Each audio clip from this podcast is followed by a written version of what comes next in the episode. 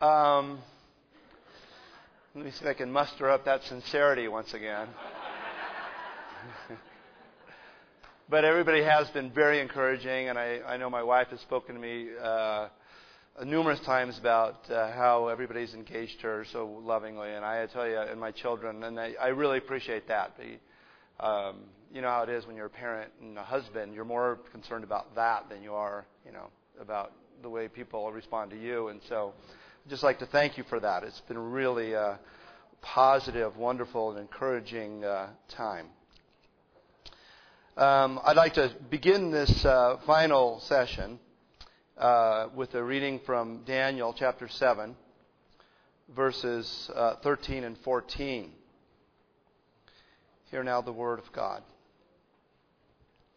I was watching in the night visions, and behold, one like the Son of Man coming with the clouds of heaven.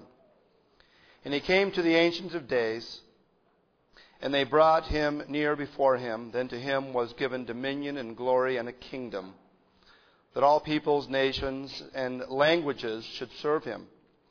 His dominion is an everlasting dominion, which shall not pass away, and his kingdom the one which shall not be destroyed. Thus far, the reading of God's Word. Let us pray. Father God, we do pray that you would help us to appreciate this office of our Savior Jesus, that He is truly the King. May we come to know and feel the great assurance of His protection, of His victory. May we ever sing of it, and may it ever be proclaimed that his kingdom might continue to grow. We thank you, Father, in his name. Amen. I'd like to finish uh, the whole uh, portion uh, of all of my talks here, obviously, but the part two here on the offices and work of Christ with a discussion of Christ the King, Jesus the King. I think this is probably the most neglected and poorly understood office though other offices I think are downplayed, there's generally some agreement that they do currently exist. But that's not really the case with this office. I don't know if you know if you realize this. Interesting thing happened to me on the way to the pulpit. I was preaching in our church, and um, we had been doing a Bible study, a Kay Arthur Bible study. Two things that were really interesting about this. Uh, she had taught, you know, because she has this, uh, you know, precepts Bible study, and it's ostensibly a Bible study on just how to study the Bible, uh, you know, inductively and what have you. But it really, there's really definitely some theology there. As much as they say they're not, the- they don't have their own theology, it's definitely a dispensational theology. And one night in the tape, it's a tape, videotape series, series, she made the king, she made the comment, "Do you really think that Jesus is the king right now?" And she looked, you know, and she kind of did a look around kind of thing. I don't think so. But he's king in my heart. And I was going through the process at that point of uh, becoming more reformed in my thinking, and um, I um, I had the audacity to disagree with that, and, and I was preaching in a sermon, and I I wasn't overly confrontive about it, but I did make the statement that it is a popular view that Jesus is no longer or is not the king and I think that's wrong. I think Jesus is. And uh, that, interestingly enough, that little statement caused a couple people to leave our church. And somebody came up to me and told me that I was in rebellion. And I said, In rebellion against whom? Apparently, Kay Arthur. And I thought, I thought, uh, I don't remember swearing allegiance to Kay Arthur. But that, that gives you, that, I mean, that's, I'm not making this story up. That gives you an idea of who people think the modern day councils are.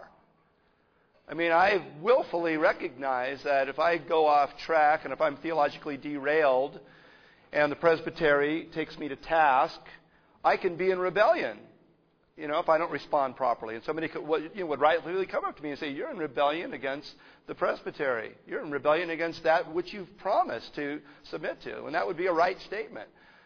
But in modern evangelicalism, for me to disagree with a popular personality who's well marketed in the opinion of people in the congregation at that point, I was in rebellion because I didn't believe that Jesus was the current king. Now, the negotiations have been made and both parties are satisfied. God the Father has received the payment, and Christ, who for the joy that was set before him endured the cross, despising the shame, and has sat down at the right hand of the throne of God. Hebrews 12, 2 and 3.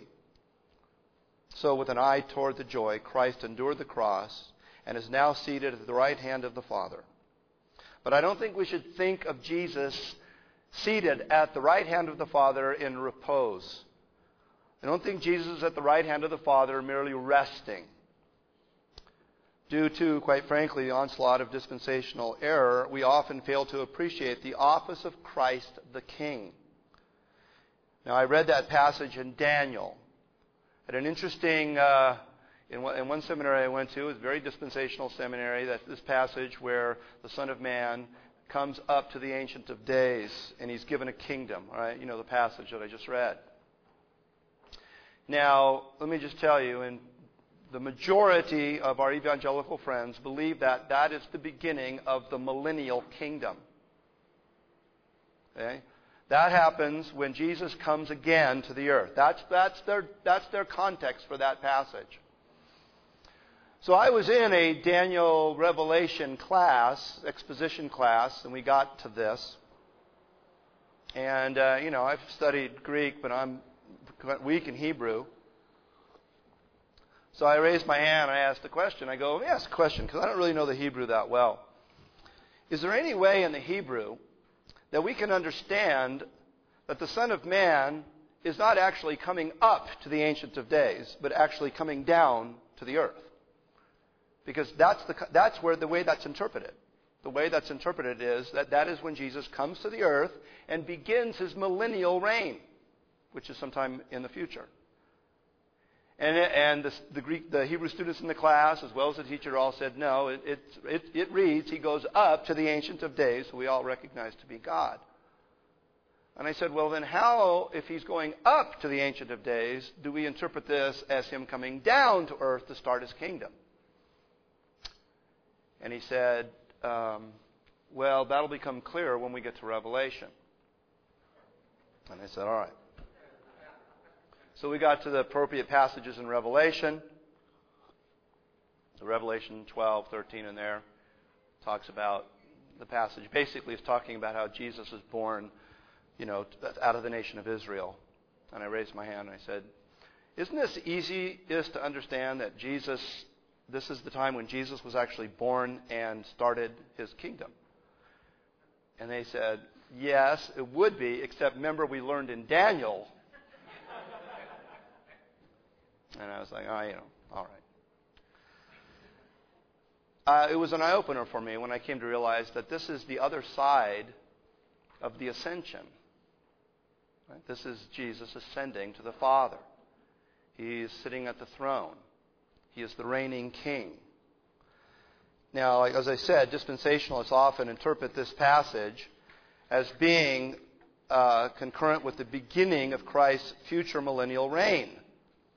They believe it, quote, and this is a quote from Walvoord and Zuck, it will be fulfilled at Christ's second advent, end quote.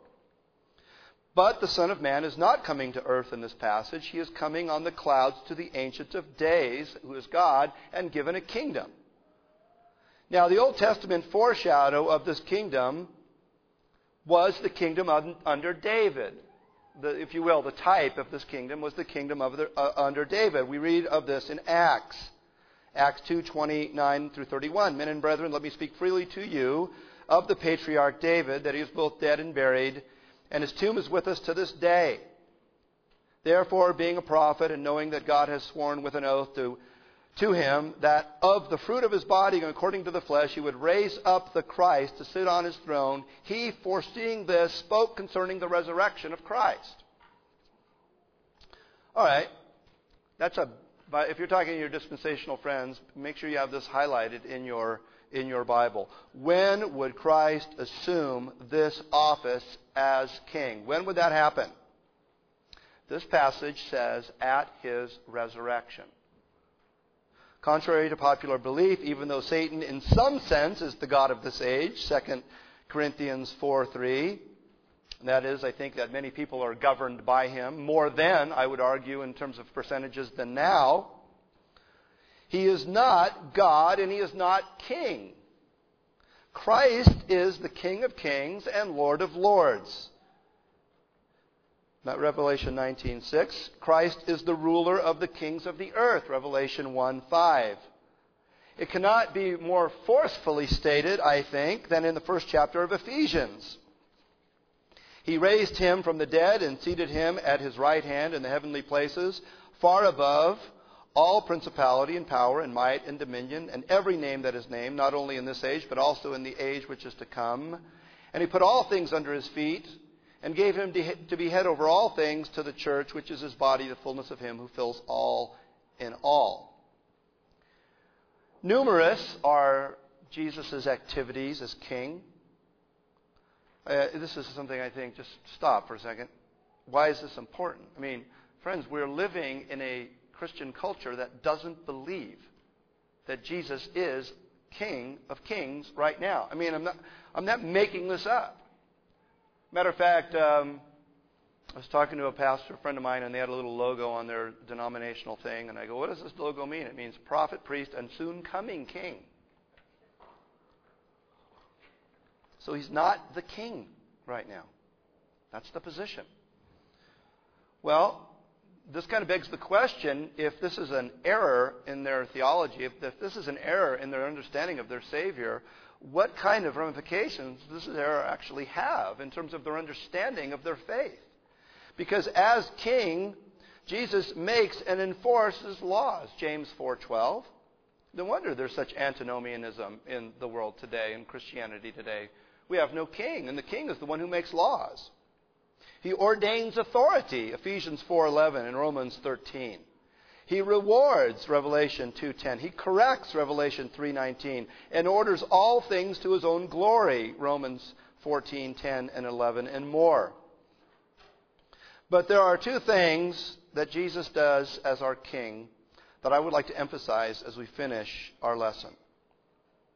First, he builds up his kingdom by subduing the hearts of those whom he has ransomed.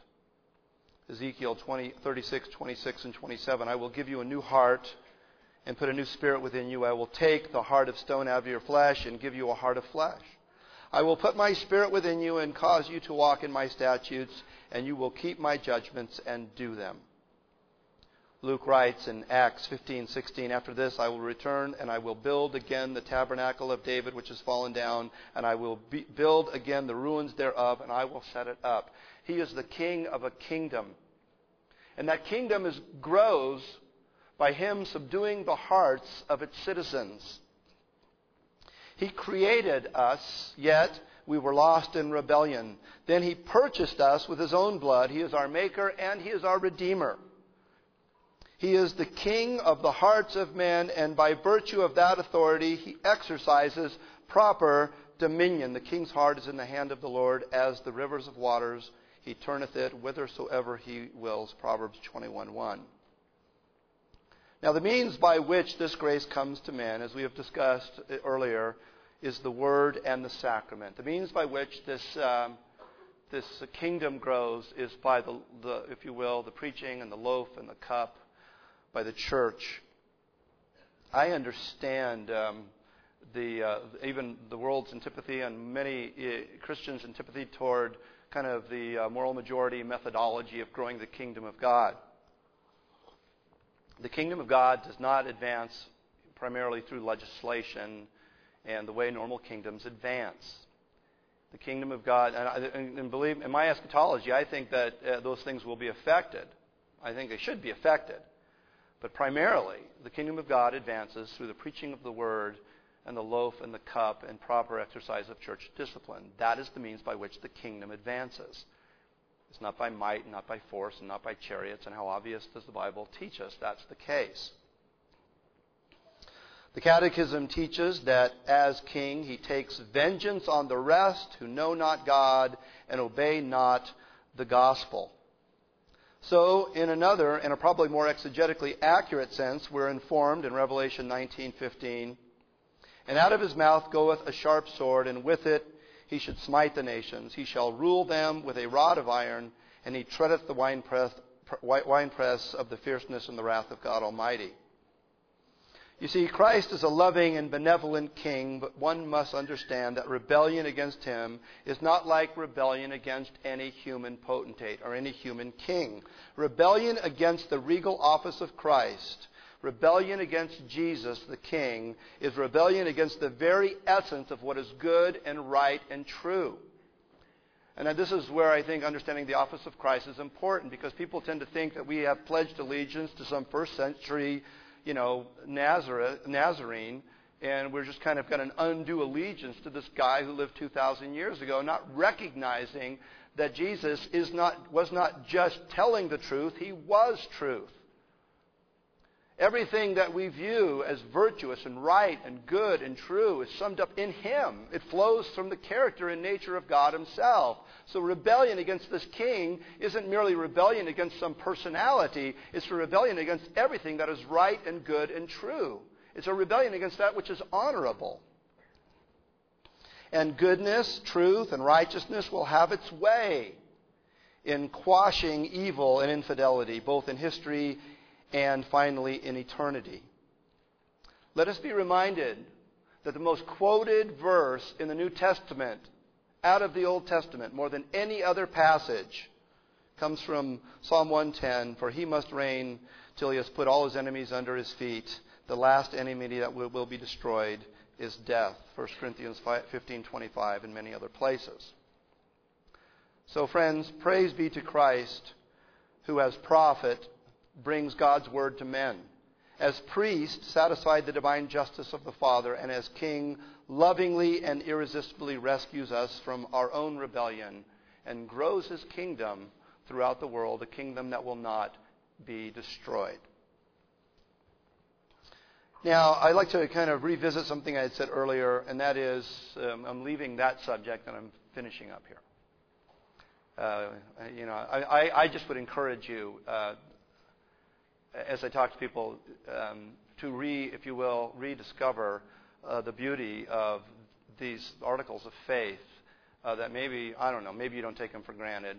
Uh, but I know for me, when these things were made known to me, it just really transformed my Christian life. It wasn't, it, you know, it wasn't like I got saved, but it was definitely, you know, if I were a charismatic, I would have called it a second blessing. You know, and, uh, and so, you know, these are things that are wonderful to hear and learn and, uh, and bring uh, to the table of your conversation with, with your friends. But I would like to revisit something that I said, and that is what, what can we learn um, from our evangelical friends? Because they, there are definitely good things happening uh, there. There's definitely, I'll tell you something. Somebody um, was talking to me about, you know, the purpose driven life, and they said, you know, I kind of got a lot out of it. And I'm like, you know what? I read it. I got some things out of it. I'm reading, you know, I just got a copy of Utopia. I plan on getting some things out of that. I read, I read, still read Walvoord and Zuck. I read, I read people I agree with, I disagree with. I have friends who aren't believers who have such good pa- patterns of behavior that I imitate. I, I mean, I, I think it's, you know, some things are dangerous to put in the hands of young believers like I said earlier, you know, don't go to Fuller until you're at least 50. But I think that we can learn, and I think we, you know, we can learn from people who we disagree with. I think we can learn. I mean, like I said, I have unbelieving friends who have demonstrated to me ways to love uh, my wife that I didn't, you know, that I didn't, I hadn't picked up on. So I think, you know, we can learn from everybody and everything. You know, learn in terms of the way people uh, communicate. And I had a friend in high school to this day. He's about as liberal as you could get, and he's an atheist, and he's all out there. But he just had the ability to uh, engage, and he was a real handsome guy, and he was on a track scholarship. I mean, he was a real winner, you know. But he, he had this personality where, you know, we'd be on the bus, and he'd find the guy in the back seat who was kind of like, you know, feeling uncomfortable, and he just had the ability to make the guy feel so good, and you know, I just I look at this guy and I go, you know what? It's such a great personality trait that he has, that he engages, and he's he's uplifting and he's encouraging, you know. And yet he's just about as lost as you could possibly be. He, he works for um, Westwood One Radio, and we still talk. And uh, I mean, he's just about as far out there as you can get. And I'm, you know, I I share the gospel with him, and he just makes jokes and moves on. But still, there's qualities that we can imitate, and certainly there are qualities we can imitate from the wider evangelical circles. And I mentioned some of them earlier. I'd like to mention them again, especially, by the way, in light of this office of Christ as King. I think it's um, and and the ultimate and sure victory of His kingdom. I think um, these things are particularly significant. First of all, I had mentioned before enthusiasm. It's interesting if you look at the etymology of that word, the middle of that word, thus, is really derived from God, theos. That we should be, there should be a certain amount of excitement that we have. Often the enthusiasm is short lived in modern evangelical circles, but it's enthusiasm nonetheless. I think we're all familiar with the passage in Revelation 2 2 through 5, where Jesus says, I know your works, your labor, your patience, and that you cannot bear those who are evil.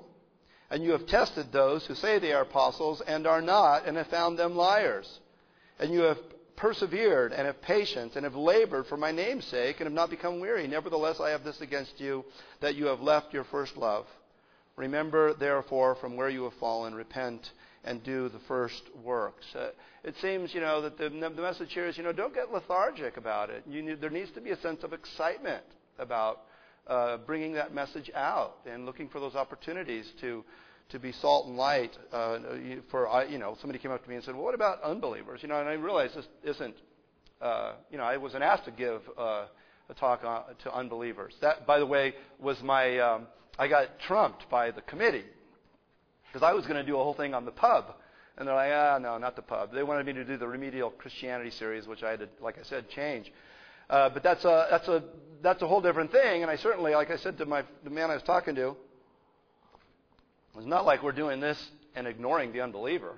You know, I mean, your eyes are always open, right? It's funny. We live in a very uh, churches are very program oriented, and you know we don't have a lot of programs in our church. You know, people start things on their own, and we encourage them. But they're like, you know, we need opportunities to minister. And I'm thinking, you know what? Are you, are you telling me that you had no opportunity to minister this week to anybody? Do you live in a closet? I don't say that because I want to be nice, but that's the thinking, right? Are you saying there's no, no, there's no conversation, no nothing? You have to be part of a program in order to minister, in order to, you know, to, to develop, as I said earlier, a ministerial relationship. And again, as I mentioned earlier, the concern for the lost. There seems to be great emphasis among certain evangelicals in terms of their concern for the lost. They own the modern evangelical movements, and I don't think it should be this way. I had Dr. Sproul, you know, R.C. Sproul as a, a teacher one time. He was a really funny guy. And he made a statement one time, and he was talking, and he gave kind of his little his life, his testimony or whatever. And he said that um, when he was, I think he was in college when he became a, a believer, and his wife, his fiance at the time, wasn't. And he said, "I prayed like an Arminian." That's funny. I, I can totally identify with that because Arminians think they're really going to change God's mind. You know, I mean, they think God's up there waiting. You know, and yet at the same time, we have to recognize that w- however we understand the sovereignty of God, we should never understand it in such a way that would ever relieve us of any responsibilities of beseeching God with everything we've got. It shouldn't be that way. And we have to have a concern for the lost. We, we, we should not have any type of, uh, you know, and this kind of came up with the hyper Calvinism uh, statement. We should have, we should not have this thing, this underlying thing where we're going, you know, God will take care of it. You know, I'm not going to worry about it. That's that's that's rebellion. That's sin. That's lethargy. We, we've got to witness, if you will, like Arminians. We've got to pray like Arminians. And I, you understand what I'm saying. I'm, you understand? Hopefully, you understand, because I'm not going to explain it any further. We have to have a willingness to engage. We must be willing. Um, my uh, particular transformation into historic Protestant Reformed biblical Christianity came as a result of those within that community who were willing to make the effort. They were willing to somehow communicate with me. And, you know, we have to develop social skills. You know, we have to develop the ability to have a talk with somebody and not go over the top. And, you know, I've, I had a whole class with my own congregation about this in terms of how to engage. And, you know, how to ask questions and how to listen. And, you know, you want to be interesting, be interested. You know, listen, and talk, and listen. People love to talk about themselves. I don't know about you, but when I walk away from a conversation realizing that all I did was talk about myself, I walk away pretty empty. But when I walk away from a conversation going, you know what, I just found out a ton of stuff about that person. Uh, I have to make a conscious effort to do that. You have to make the conscious effort. And there's, there's just, a, you know, a line of things where you just kind of get in and listen to the person and try to figure out who is this person who I've just met. You know, what's making them tick? What are they thinking?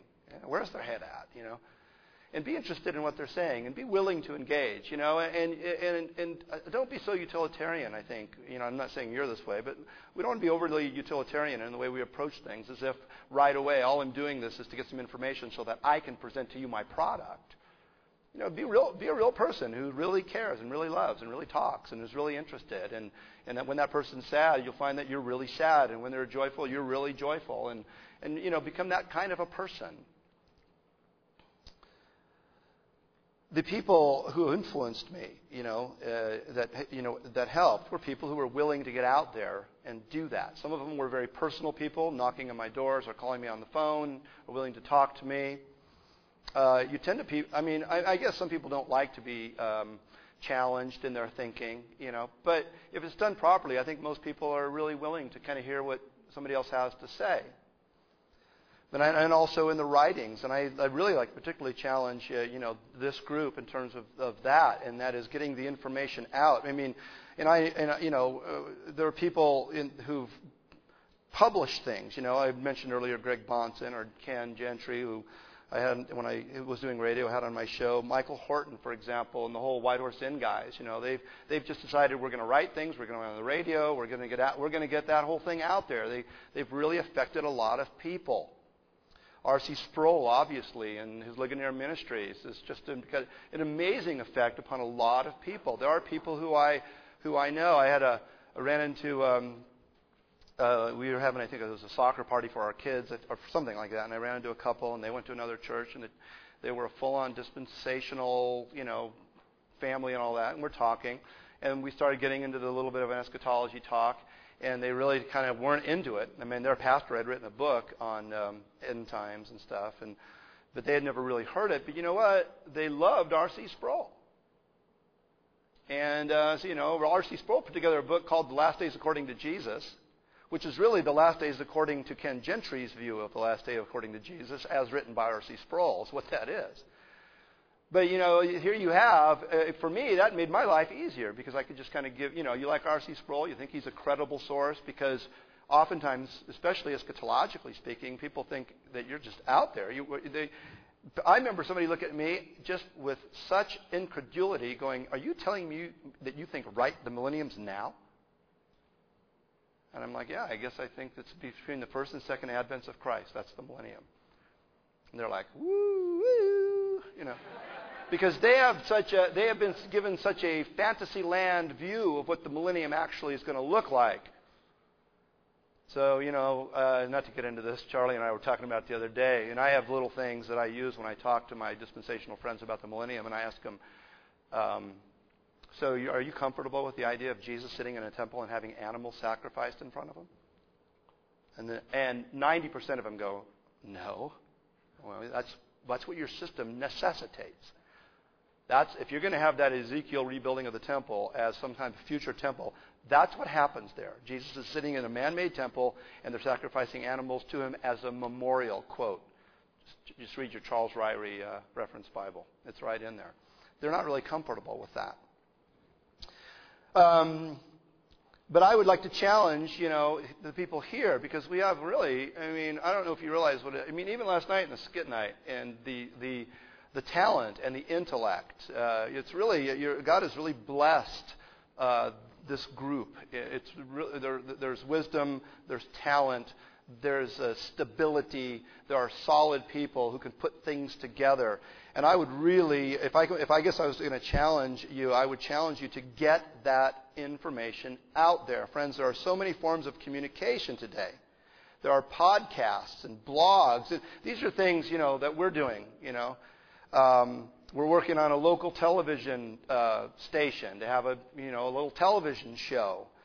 Um, There, uh, there are books that can be written, uh, debates that can be had, uh, web pages. Uh, we're writing, you know, like I said, I write an article for the local newspaper, which I'm amazed every time they print it. I mean, it's not a small newspaper. I think it's got a circulation of 150,000. It's a big newspaper. And I write just clearly evangelical articles about believing in Jesus. I mean, it's like a almost and I, every time I'm waiting for the guy to email me back and go, you know what, we've changed our policy. I'm waiting for that same phone call I got with the baccalaureate, right? Well, we don't do that anymore, but thank you. Bye bye.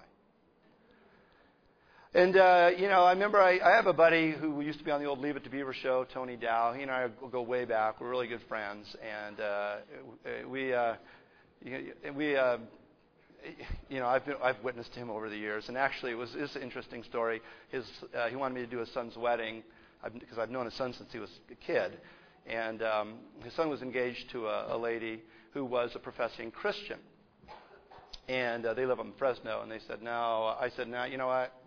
I'm, I can't do the wedding. I'll do weddings of two believers, and I'll do two weddings of unbelievers, but I won't do a believer and an unbeliever. So they're like, well, how come you don't want to do the wedding? And I'm going, well, you know what? It's just it violates my conscience to do something that's, I think, unbiblical. So his son came down, and uh, his wife, uh, they're, and they're wonderful people. You know, she went to a church, I think, called the People's Church, and it was just this big, kind of crazy church, you know. And he's, we had a, they came all the way down from Fresno and we sat in my office and we had a three-hour discussion. It was really an apologetic, and uh, and uh, they left. You know, and I'm I'm saying he's like, well, you know, how do we know there's a God? And I'm like, well, you know, I think you know there's a God. He goes, well, why is there evil? And I go, well, how do you define evil? And we we got into this whole discussion. I go, and I remember it really bothered him. And I go, can you tell me, do you think what Hitler did was wrong? He goes, yeah. I go, how would you how would you win an argument with Adolf Hitler? Well, it's just wrong. Yeah, but he thought it was right. Well, how would you go about? What ultimate authority would you appeal to? And we went, you know, I'm, if you know anything about apologetics, you know where this goes, right? And it really bothered him that all he could say was, in his opinion, Hitler was wrong. But as far as Hitler might, his opinion, it might be right. And you guys would just have to shake hands and it would be an impasse. It would be a stalemate. That really bothered him that he was living in a world that didn't have an ultimate sense of authority. It just bugged him. So they went back up to Fresno, and about three months later, because I have this little form I make them fill out, you know, about their statement of faith, you know. And they hadn't sent it, and they called me, and he came back down again. Three more hours. At the end of the three more hours, he said, You know what? If I believe, what am I supposed to do? And I, I, let me tell you, I was a little shocked because I wanted to pray the sinner's prayer.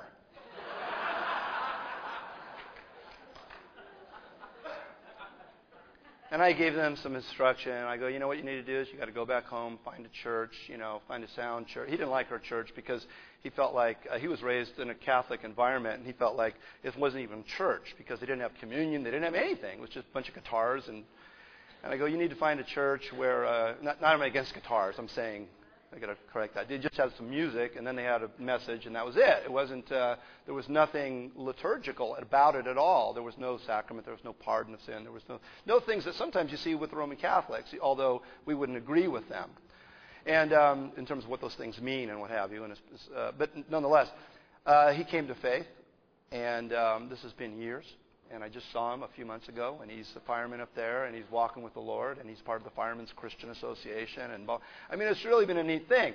However, Dad and I are still going at it, but this has really affected Dad because Dad uh, loves his son. I mean, you know, they have a really close relationship. So we, we get together a lot, and there's a we have a mutual friend who's a, uh, a movie director. He directs uh, family films. He did Jingle All the Way and Are We There Yet and uh, Snow Dogs and Beethoven and Flintstones. He's a neat guy. He's a Jewish man. And I've shared the gospel with him as well. And we've, but we were up there in his house and playing volleyball. And afterwards, we were sitting in the hot tub. This is this is going somewhere. I'm just I'm totally. I was at Starbucks and I totally I can't believe I did this. You know, I could have made this a lot shorter. I really could. But I went so short last time, right? And I, I, I'm feeling a little better now. And we're sitting in the hot tub, and uh, I go, "You guys, you know, I had just I had just watched, I think, an episode of Law and Order or something that was just so amazingly bad. The logic was bad. The theology was bad. And I was so frustrated. I go, Do you guys have any idea how badly your industry misrepresents what Christians really believe? And then I'm thinking, but of course, there might be accurately representing, you know, the wider evangelical circles, but it was just frustrating me. And they go, well, why don't you do something about it if you don't like it? And I go, well, what can I do? And so uh, they worked it out so that I am now a member of the Writers Guild Advisory Board. So if you go online and you Google me, you're going to find me as an advisor. And about once every month or two, I get a phone call from some screenwriter uh, I just got one the other day, and he's like, uh, okay, is this Pastor Paul Viggiano? Yeah. So can you be born again again? I need to know that for my school.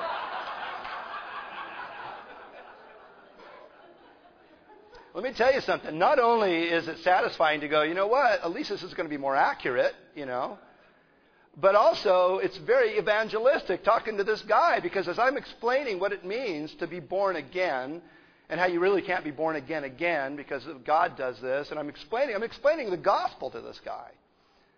And some other guy wrote, emailed me, and I emailed him back, and he said, "Thank you, Father."